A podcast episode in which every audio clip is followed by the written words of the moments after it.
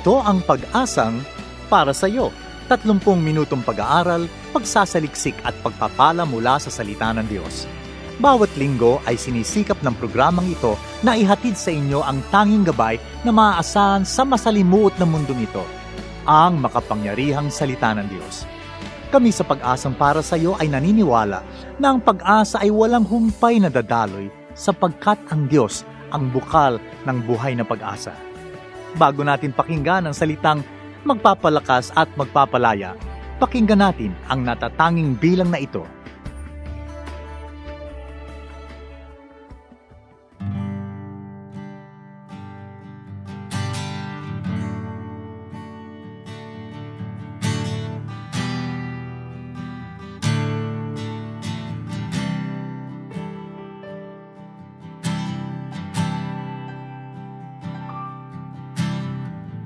Paglubog ng araw Hanggang sa pagsikat Jesus, ika'y laging tapat.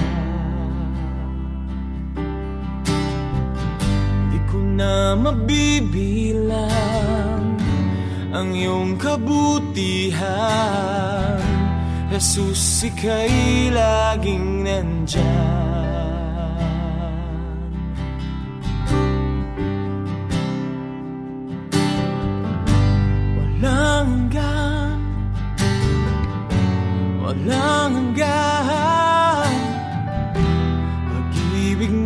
sa akin walang hanggan. Walang hanggan. Walang hanggan. Jesus, pag-ibig mo sa akin Walang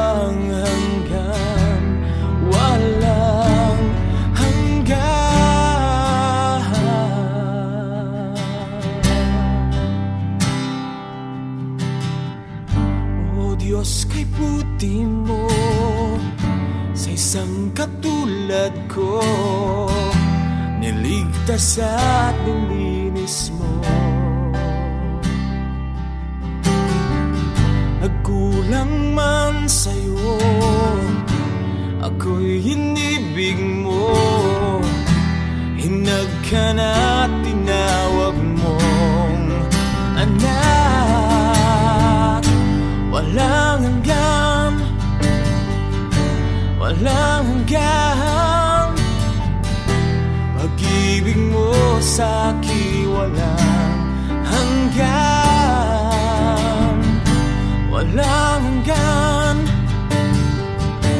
Walang hanggan Jesus, pag-ibig mo sa akin Walang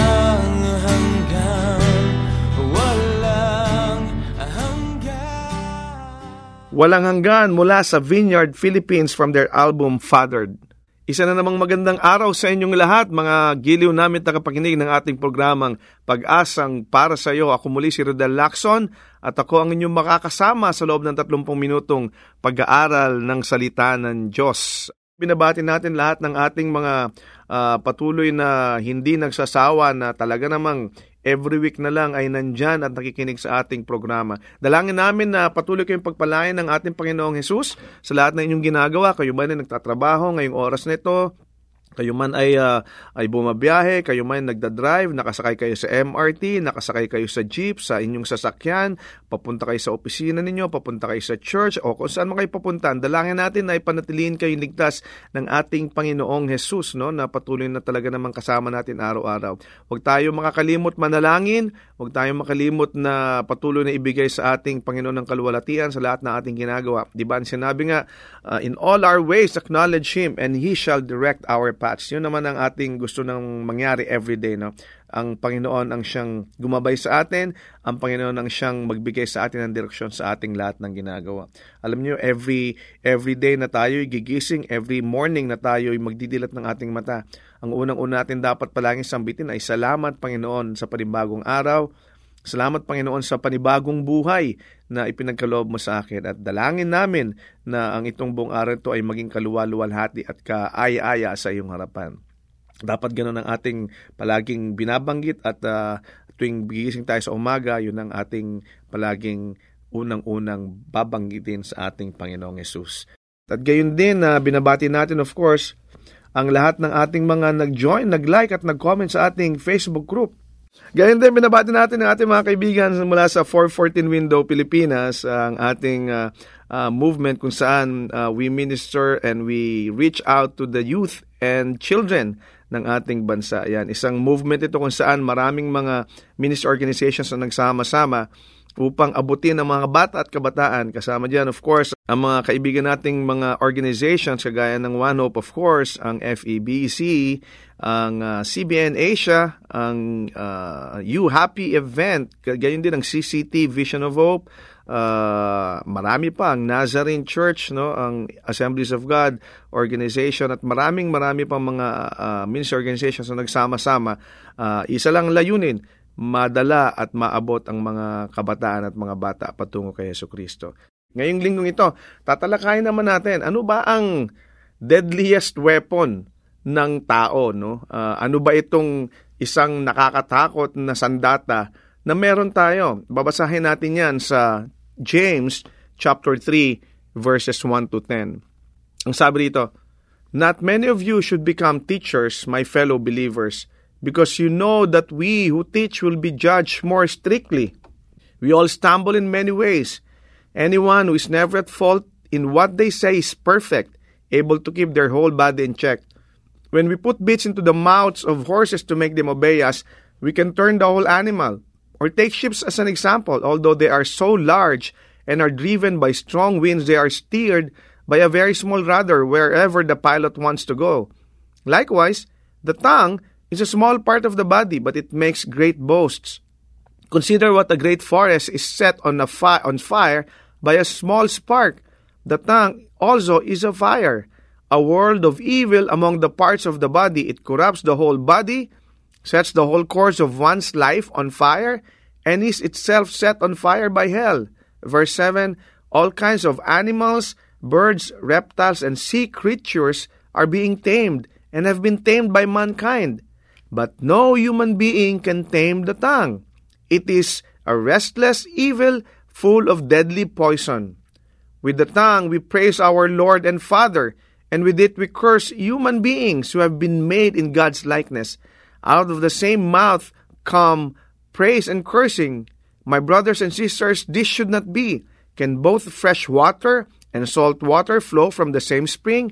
My brothers and sisters, can a fig tree bear olives? Or a grapevine bear figs, neither can a salt spring produce fresh water. Alam niyo itong tinalakay na to ni, ni James no, isang napaka uh, importanteng uh, parte ng passage ng isa ng Biblia. No? Of course, ito tinalalakay dito yung man's deadliest weapon. Ito isa yung napaka napaka dangerous at napaka uh, matinding armas ng tao na meron tayo at tinatawag at sinasabi dito ni James, ito nga yung ating dila o yung ating tang. Uh, napaka na, pag binasa natin niya lahat at inintindi natin lahat ng ating binasa natin, ito'y talagang ma, ma, magugulat tayo, magugulantang tayo na ang isang napakaliit na membro ng ating katawan ay napakarami ng gamit, no? Uh, positive at negative.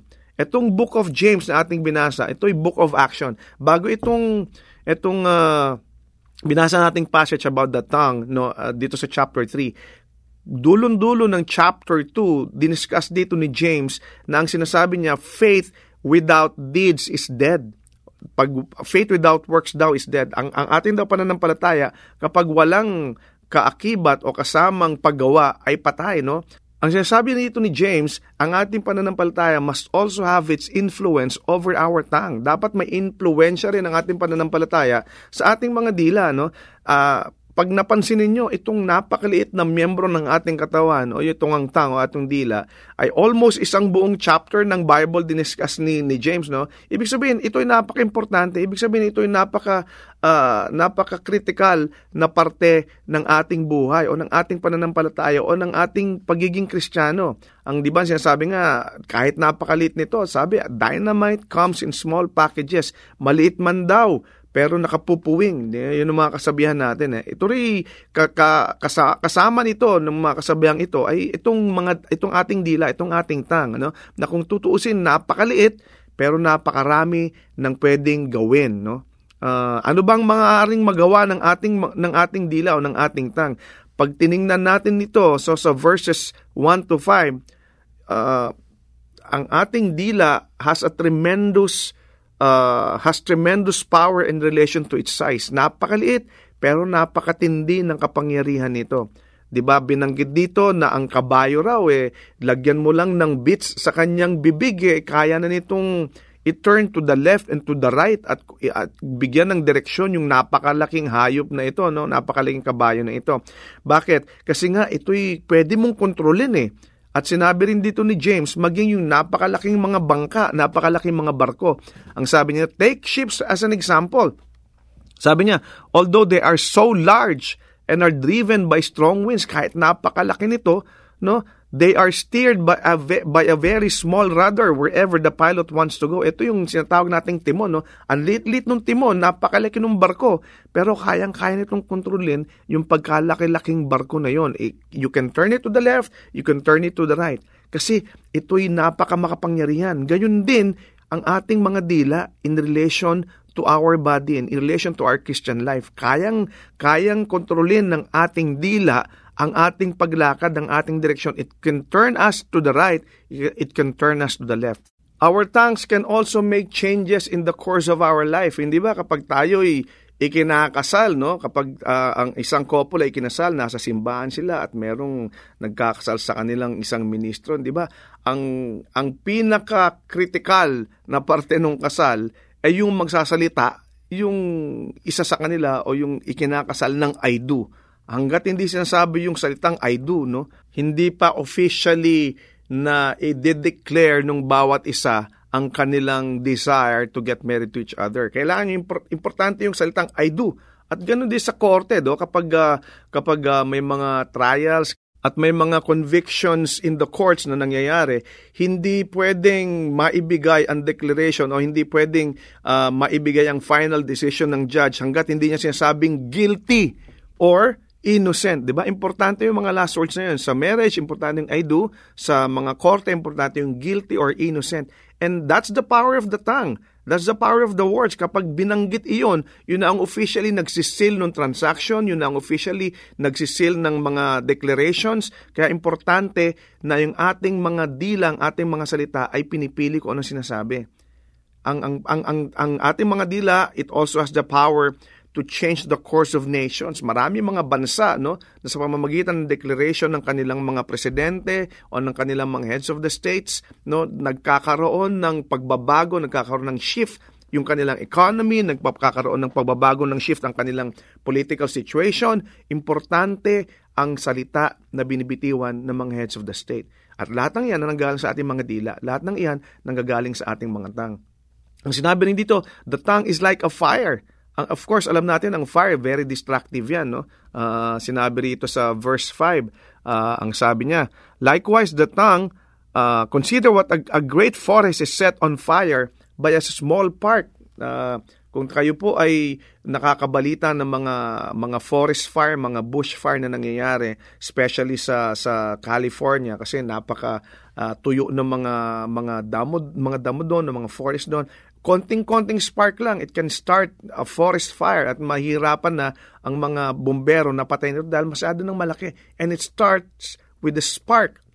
Maliit na bagay lamang at pwedeng pagmula ng napakalaking sunog. No? Ganon din ang ating dila.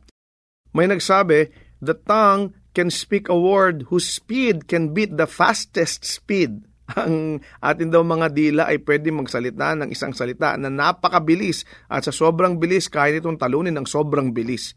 Para nakakalito, no? Pero yun ang katotohanan, no? Sa sobrang bilis ng ating mga pananalita, sobrang bilis ng ating paggamit ng mga dila sa pamamagitan ng pagsasalita ng mga uh, pag, uh, pagbigkas sa mga kataga na minsan hindi natin gustong sabihin. Kaya lang pag nabitiwan mo na sobrang bilis na nito, it can beat the fastest speed. Yun ang sinasabi ang ating mga dila kapag ito'y untamed by the power of God, uh, napakadelikado nito. No? It has, uh, it has, sabi natin, it has, a tremend, it has tremendous power, It also has terrible power kapag ito ay untamed by the power of God, kapag ito hindi kontrolado ng power of God. Ang sabi sa verses uh, 6 hanggang 8, ang sabi, The tongue also is a fire, a world of evil among the parts of the body. Uh, sabi, ito raw ay apoy. Ang nakakatakot pa, ang nakagugulat, ang sinabi ito, it's a world of evil. Ito ay mundo ng kasamaan. Kalahin mo yun, no? Ang ating dila pala ay mundo ng kasamaan. Uh, minsan iniisip natin, uh, ang ating isip, ang ating puso, ang pinagmumulan ng lahat ng kasamaan. Pero ang sinasabi rito, ang ating daw dila is a world of evil. Talaga raw, dito nanggagaling ang lahat ng kasamaan. Ito yung mundo ng kasamaan. Ito yung mundo ng wickedness. Ito yung mundo ng iniquity. World of evil ang sinabi rito. Uh, ang ating mga dila can defile the whole body. A world of evil among the parts of the body. It corrupts the whole body sets the whole course of one's life on fire and is itself set on fire by hell. Kalain mo yun, no? Ang ating dila can defile our whole body. Kaya nitong sirain ang ating buong sangkatauhan. Uh, isipin natin ng mga salita na, na nabanggit na masasakit, families are torn apart by, un- by uncontrolled tongues. Kapag ang ating mga dila ay hindi natin kontrolado, maari itong sumira ng pamilya. Of course, nababalitaan natin yan, alam natin yan, nangyayari talaga yan, makatotohanan yan. Isang pamilyang nasira dahil sa masasakit na salitang nabitawan. At between husbands and wives, no, kapag yung mga salita na nabitiwan are spoken in anger, hindi mo na mababawi yun eh. Hindi ba?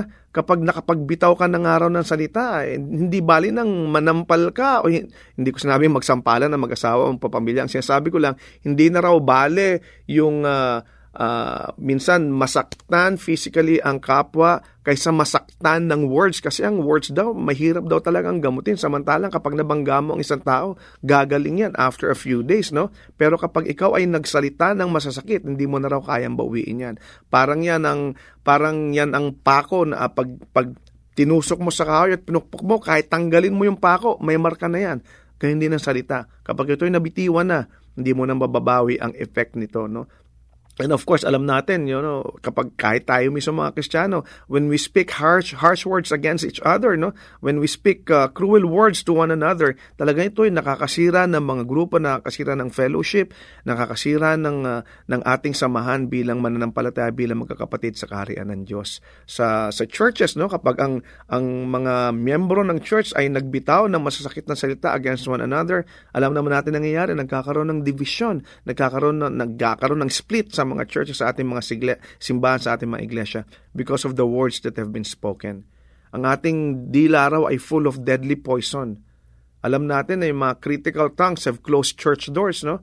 Uh, kaya minsan maraming ayaw nang pumasok sa church natin eh dahil niisip nila pag pumasok naman ako diyan sa church na yan, huusgahan lang ako eh. Pag pumasok naman ako sa church na yan, marami lang ako marinig na salita. Di bali nang wag na lang. So, so may mga ganon eh. May mga ganong pagkakataon, may mga ganong klaseng sitwasyon kung saan ang nagiging dahilan kung bakit hindi tayo nakakapag-evangelize, kung bakit hindi tayo nakakapag-disciple, is because yung mga salitang binibitiwan natin na nagmumula sa ating mga dila. No? Kaya ang importante, we should never allow a negative or critical word to pass our lips. Dapat walang tayong mabanggit. Dapat palagi natin babantayan yan. Kaya lang, ang problema nga, kapag ang ating mga dila ay hindi kontrolado ng ating Panginoon. Yun ang nangyayari. Ang sinabi rito, all kinds of animals, sa verse 7, reptiles and sea creatures are being tamed and have been tamed by mankind. Lahat daw ng klase ng hayop, no?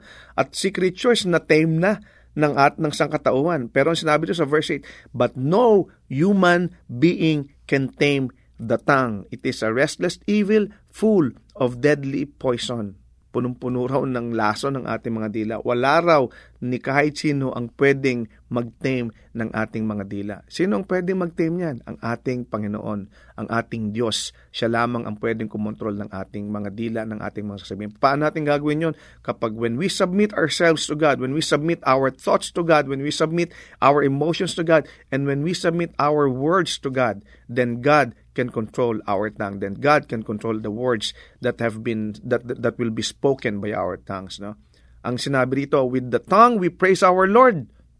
Sa atin daw mga dila, ano, sa ating mga pagsasalita, we also mula sa, sa ating mga bibig, we praise God.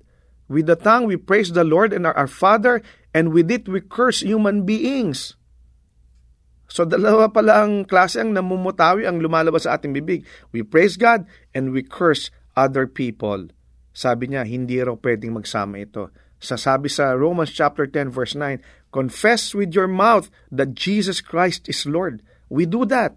But at the same time, we curse, no? Hindi pwedeng mangyari ito. Hindi pwedeng magsama ang blessing, ang declaration of blessing at cursing coming from the same tongue, coming from the same mouth. Kailangan mamili tayo kapatid. Sabi sa Acts chapter 1 verse 8, we will be witness and we will be witnesses for God, no? And pag sinabi nating witnesses for God, dapat pati yung ating pananalita Importante na ito'y nag-glorify, importante ito nagbibigay ng kaluwalhatian sa ating Panginoong Heso Kristo. There is always an opportunity of witnessing. Kaya lang, kapag ang ating dila ay puno ng lason, kapag ang ating dila ay puno ng, ng, ng kamunduhan, ang ating dila ay puno ng masasamang salita, no? paano tayo? How can we be witnesses for God? How can we witness to other people? How can we share our testimony?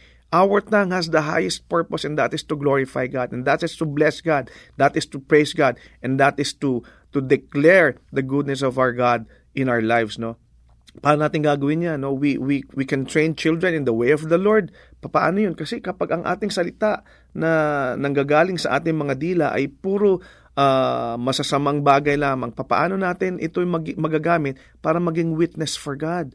No? We can, we can speak tender words o troubled soul. Pwede natin itong gawing uh, daan o isang tool kung saan ang mga kapwa natin ay magkaka, maka, can, can find comfort, makakatagpo ng kaaliwan, ng kapayapaan dahil sa mga salitang binibitiwan natin.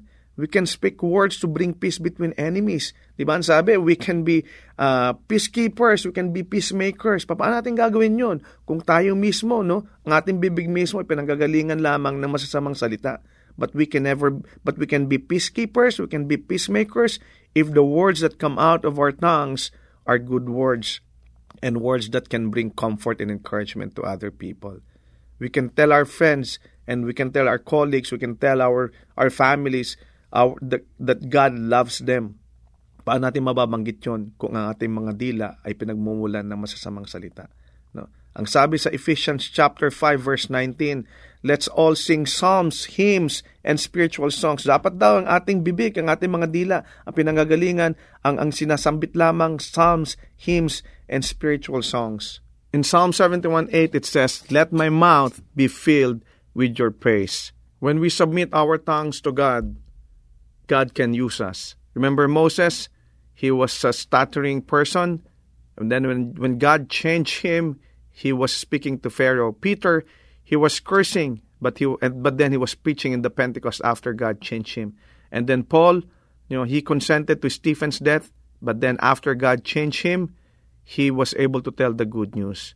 When we submit our tongues to God, we can become changed men. Let's pray. Father, we just thank you for this time that we are able to learn more things from you. Thank you, Lord, for the words that you have spoken to us. Maraming salamat dahil alam namin na araw-araw binabago mo kami. Maraming salamat na we are able to praise you and honor you with our lives, Lord. But we also recognize the fact, Lord, na ang aming mga dilang, aming tongues, Lord, ay, ay kagaya ng sinabi sa Biblia, Panginoon, ay punong-puno ng, ng lason, punong-puno ng masasamang salita. Lord, we submit our tongues to you, Lord God. Whatever harsh words that we have spoken in the past, whatever evil words that we ever, whatever curses, Lord, that we have we have uttered in the past, Lord, we we repent, Lord. We ask for your forgiveness and we repent. Hayaan mo, Panginoon, na magmula sa oras na ito, magagandang salita lamang, mabubuting salita lamang ang, ang lalabas at mamumutawi sa aming mga dila, sa aming mga labi, Panginoon. We submit ourselves before you. We submit our tongues to you. We submit our words to you, Lord God. Change us, Lord God. Change our tongues. Change our inner beings, Lord. Change our minds. Change our emotions. Change us from within, O God. So that everything that we do, everything that we say, will be glorifying to you.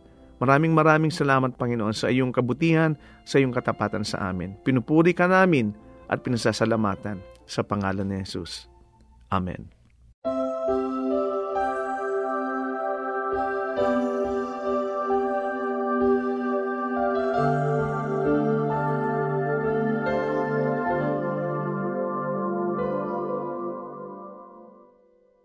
O Diyos, salamat po sa kabutihan mo. Ang buhay kong ito'y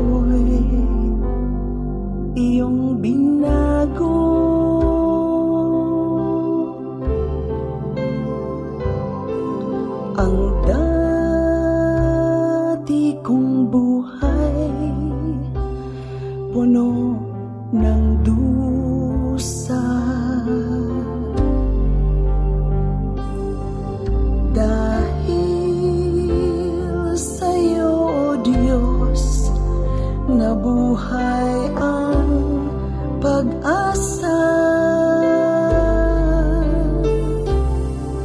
Di ko maihayag. Daos pusong pasalamat Sa mga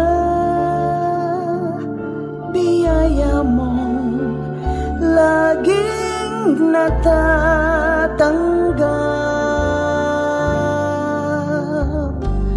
O Diyos, salamat po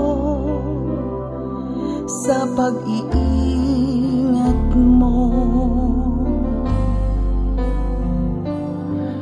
at sa tagumpay na aking natamo.